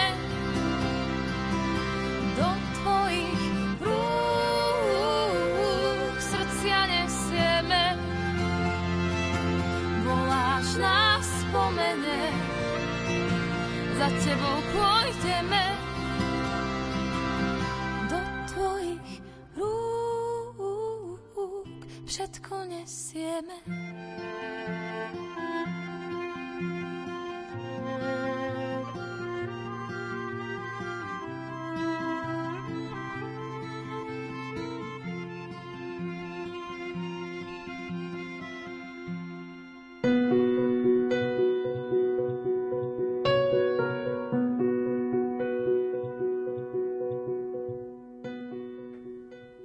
Druhej časti Magnifikatu, velebenia, sú shrnuté tri božie vlastnosti. Moc, svetosť a milosrdenstvo. Čítame Ten, ktorý je mocný a sveté je jeho meno a jeho milosrdenstvo z pokolenia na pokolenie s tými, čo sa ho boja. Ak by sme sa obmedzili len na starozákonný pojem svetosti, používa sa preň prídavné meno Kádoš, svetý, bolo toto použité na označenie toho, čo je vyčlenené, oddelené, odlišné. V tomto zmysle aj rabíni chápali výzvu, ktorú pán adresoval cez Mojžiša židovskému národu. Buďte svetí, lebo ja, pán, váš Boh, som svetý. Medzi rôznymi interpretáciami je asi najznámejšia tá, ktorú poskytol jeden z najväčších rabínskych exegétov, rabi Solomon bar Izak vo svojom komentári na Leviticus, tlmočia tieto slova ako buďte odlišní od všetkých iných národov, ako ja, pán, ja som, odlišný od všetkých iných bohov. V indoeurópskej terminológii je na označenie svetosti východiskový koreň sak, z čoho sa v latinčine vyvinul výraz sacer, saker, ktorý popri ďalšom termíne sanctus takisto vyjadruje oddelenie, vyčlenenie pre kult božstvu, ktoré bolo vyhlásené. V najstarších textoch sa tak prvorado spája pojem svetosti s miestom alebo javom, ktoré bolo príležitosťou k prejaveniu sa božstva a ktoré je preto vyčlenené z profánneho používania. Ďalej sa spája s osobami, ktoré kvôli svojmu špecifickému vzťahu k božstvu, k nadprirodzenému, ale aj prirodzenému poriadku, si zasluhujú tento titul. Až v ďalšom rade sa pojem svetosti spája s prejavom osobnej čnosti. Porovnávajúc aj iné jazykové varianty, lingvisti poukazujú na to, že kým v latinských jazykoch jediným koreňom, z ktorého sa odvodzujú slová spojené so svetosťou, je tento indoeurópsky koreň, sak, v niektorých iných jazykoch existujú odlišné termíny na vyjadrenie svetosti. Jeden v pozitívnom zmysle slova ako znak Božej prítomnosti a moci a iný zasa na vyjadrenie svetosti v prenesnom zmysle ako výraz špecifického vyčlenenia, zasvetenia vo vzťahu k božstvu. Zo staroperského slova spenta, príbuzného so staroindickým vedickým cvantes, sa v slovanských jazykoch vyvinul termín svent, ako aj dnešné slovenské slovo svetý, svetosť. U Slovanov sa pôvodne toto slovo významovo spájalo s prejavom moci, sily, fyzickej i nadprirodzenej. Spomíname si, že aj slovo svetopluk znamená vlastne mocný vo vojsku, mocný v zbrani, vládnuci vojskom.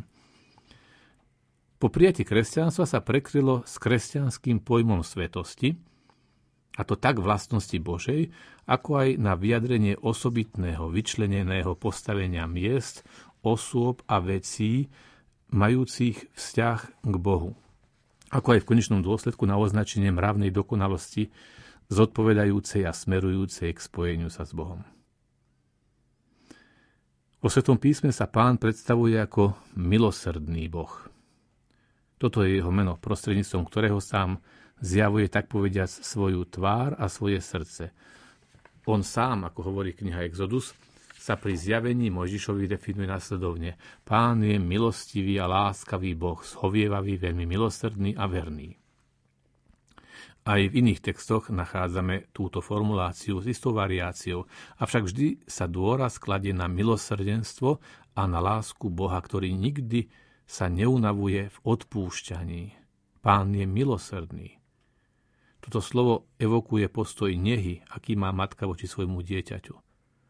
V skutočnosti hebrejský výraz použený Bibliou naznačuje útroby alebo aj materské lono. Preto obraz, ktorý navodzuje, je obrazom Boha, ktorý sa nami necháva dojať a roznežňuje sa kvôli nám, tak ako matka, keď berie do rúk svoje dieťa, túžiac jedine milovať, chrániť, pomáhať, pripravená darovať všetko aj seba samú. Toto je obraz, ktorý evokuje tento výraz.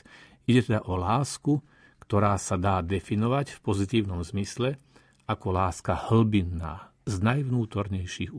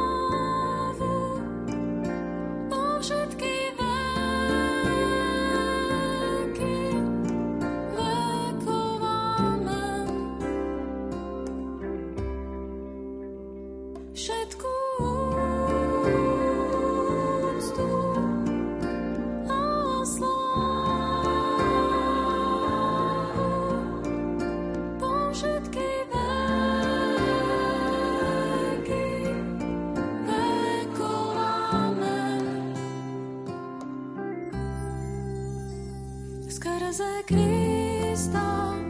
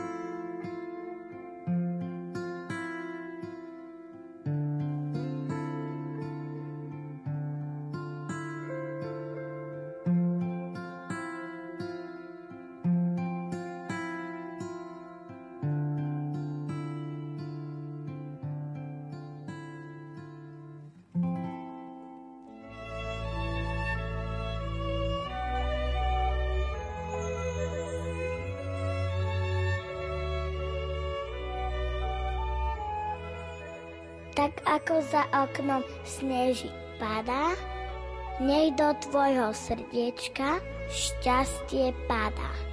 Zabudni na bolesť, na starosti a preži Vianoce láske a v radosti. Tešíme sa na Ježiška.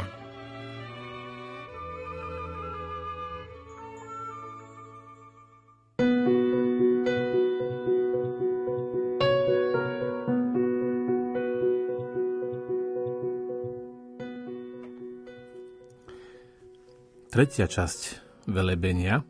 V nej Mária, ktorá už velebila Boha za dielo, ktoré vykonal v nej ako pokornej služobnici, teraz prostredníctvom siedmých úkonov či prejavov Božej moci rozširuje toto účinkovanie na celý ľud Izraela v jeho dejinách a cez neho na budúcnosť nového Izraela, ktorým sa cez jej syna stáva celé ľudstvo. Čítame ukázal silu svojho ramena, rozptýlil tých, čo v srdci pyšne zmýšľajú. Mocnárov zosadil z trónov a povýšil ponížených. Hladných nakrmil dobrotami a bohatých prepustil na prázdno. Ujal sa Izraela svojho služobníka, lebo pamätá na svoje milosrdenstvo, ako slúbil našim otcom, Abrahámovi a jeho potomstvu na veky. Máme tu teda sedem úkonov, ktoré sa navzájom doplňajú. Sromažďovať a rozptýľovať. Zosadzovať a povyšovať. Sítiť a prepúšťať na prázdno a predovšetkým mimoriadne a milosrdne sa ujímať svojich služobníkov. A všetky tieto božie činnosti by sa dali bohato dokumentovať v dejinách Izraela, ale i v celých dejinách spásy. Magnifikat teda tu nie je len oslavno spomínajúci, ale aj prorocký a vyzývajúci. Netýka sa len minulosti, ale aj iba práve budúcnosti. thank you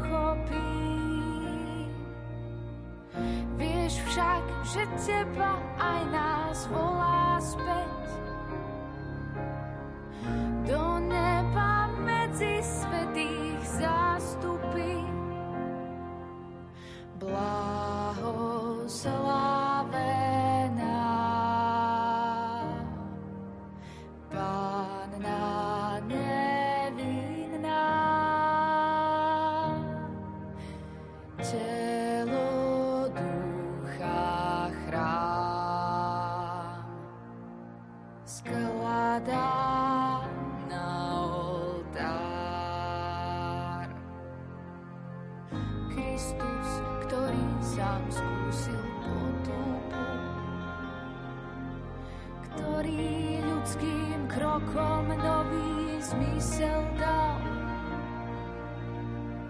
Vedie ťa na osobnú Golgotu, aby ťa z nej Godcovi domov vzal. Blahoslavená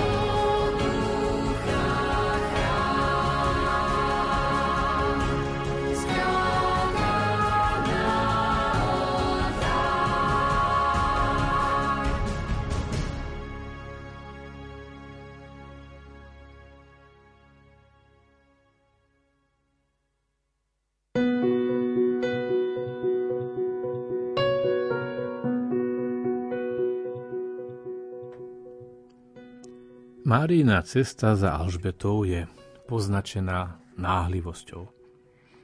A istá forma náhlivosti, ktorá vedie k rozhodnosti, to je aj znak spolupráce s Božou milosťou. Mária v sebe zacítila povolanie, pozvanie k spoluúčasti na Božom pláne vykúpenia človeka. A toto vedomie ju pohýna ku konkrétnym skutkom, ktoré neodklada, ale koná tak, že sa pritom ponáhľa.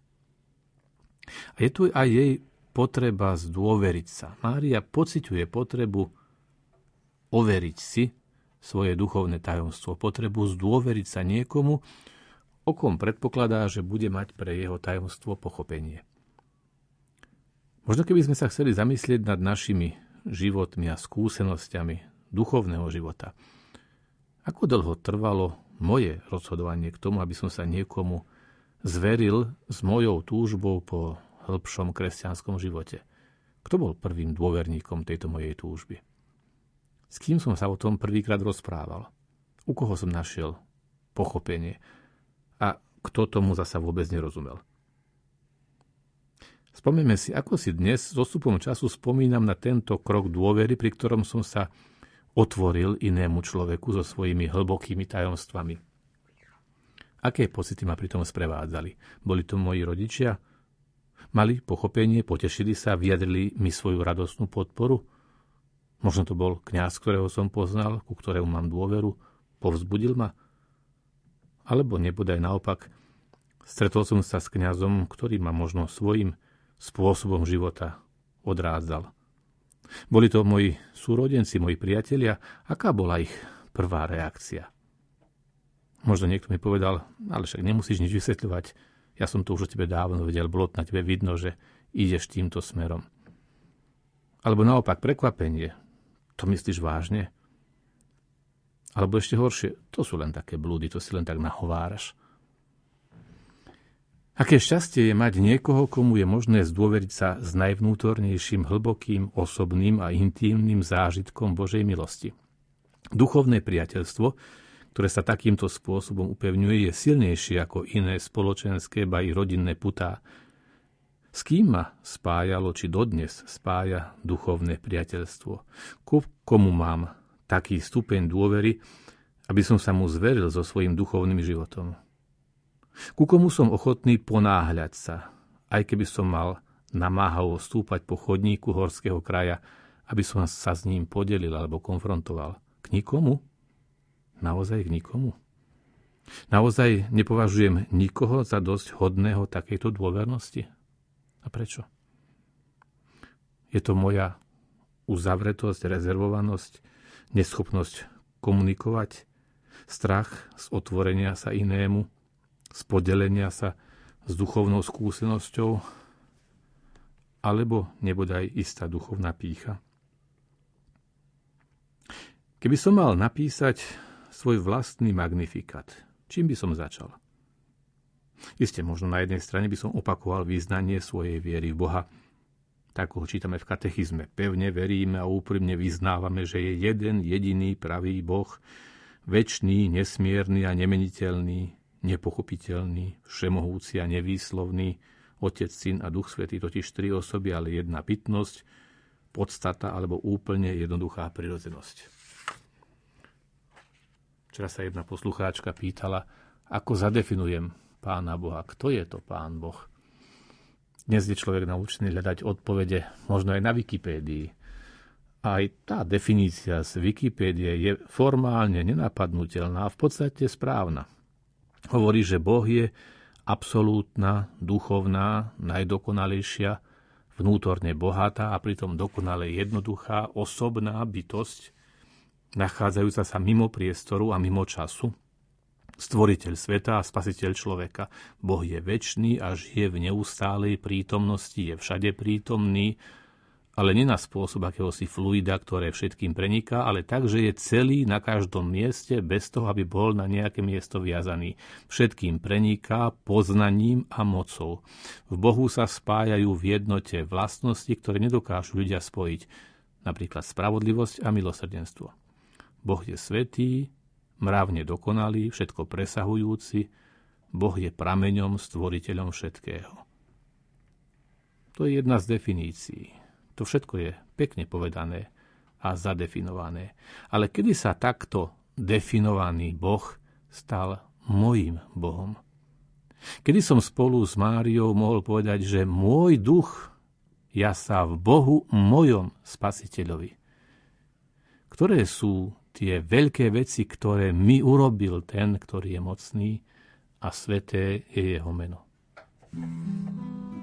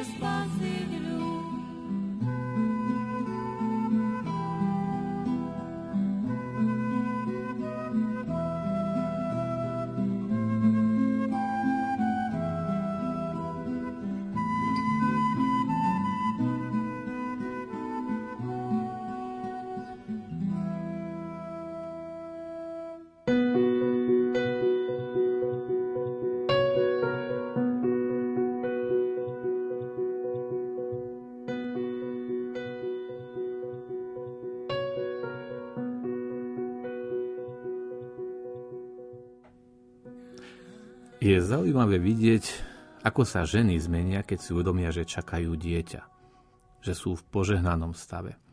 Od tej chvíle podmienujú mnohé svoje rozhodnutia snahou nejakým spôsobom neohroziť dar života, ktorý im bol daný a ktorý sebe nosia.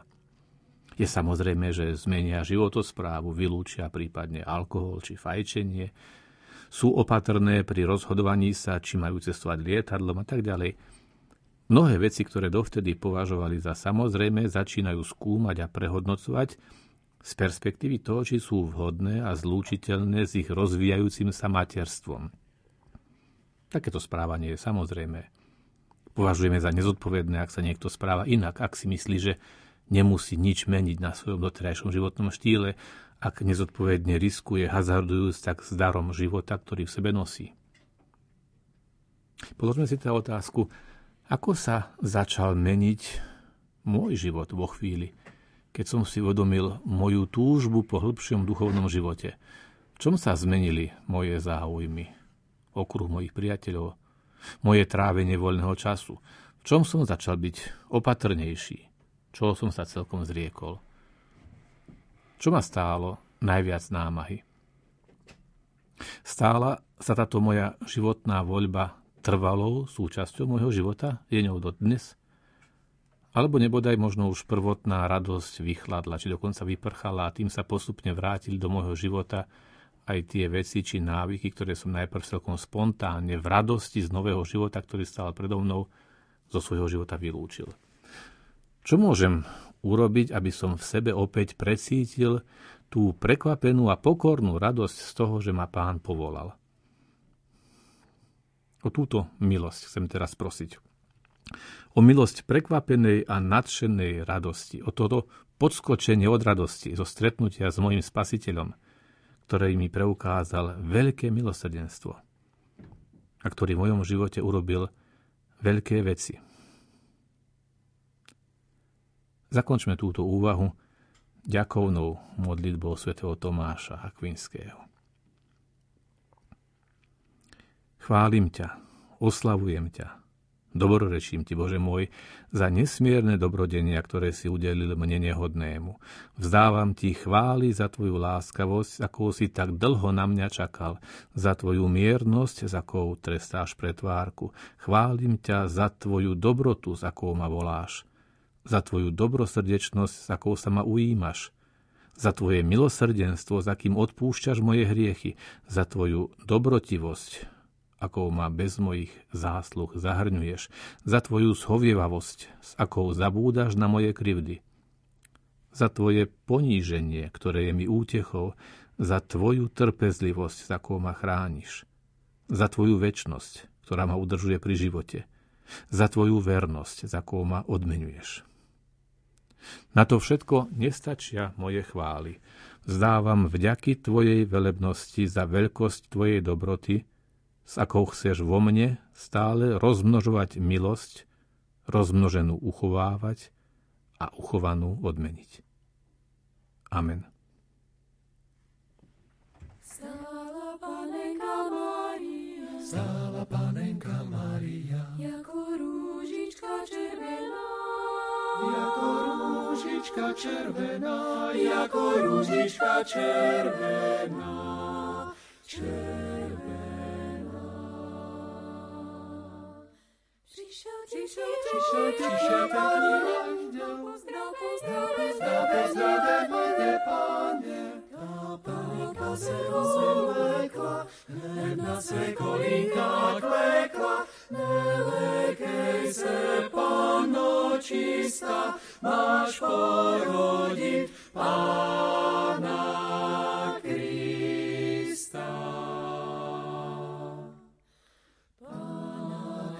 Sapo.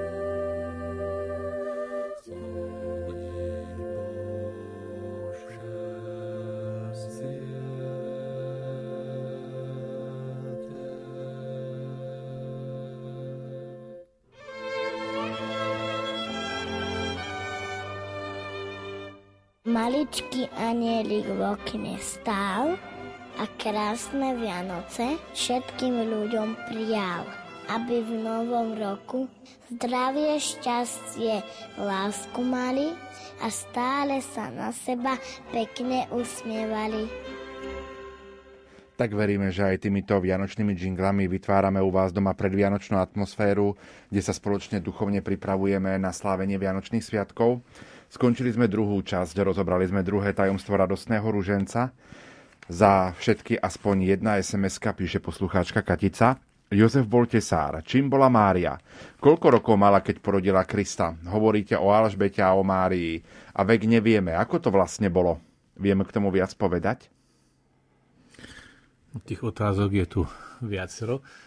E, odpovede môžeme nachádzať jednak v Svetom písme, kanonických evaneliách, čiastočne aj v Jakubovom evaneliu, ktoré je považené za apokryfný text, ale veľmi starobilý a v tradícii cirkvi. E, to, že Jozef bol tesárom, častokrát možno ten slovenský preklad znamená aj, by mohol byť širší, nie len tesár, ale ktokoľvek, kto je, pracuje na stavbe domu, tekton, myslím, že je grécky termín, proste človek, ktorý pomáha pri stavbe, robí krovy napríklad, takže mohol by to byť aj staviteľ, hej, ale pravdepodobne išlo človeka, ktorý tam mal isté zručnosti a preto je aj starobilá tradícia, ktorá sa podáva v Svetej Zemi pri, pri pútnických návštevách Nazareta a okolia, že sa podielal na stavbe napríklad nedalekého mestečka.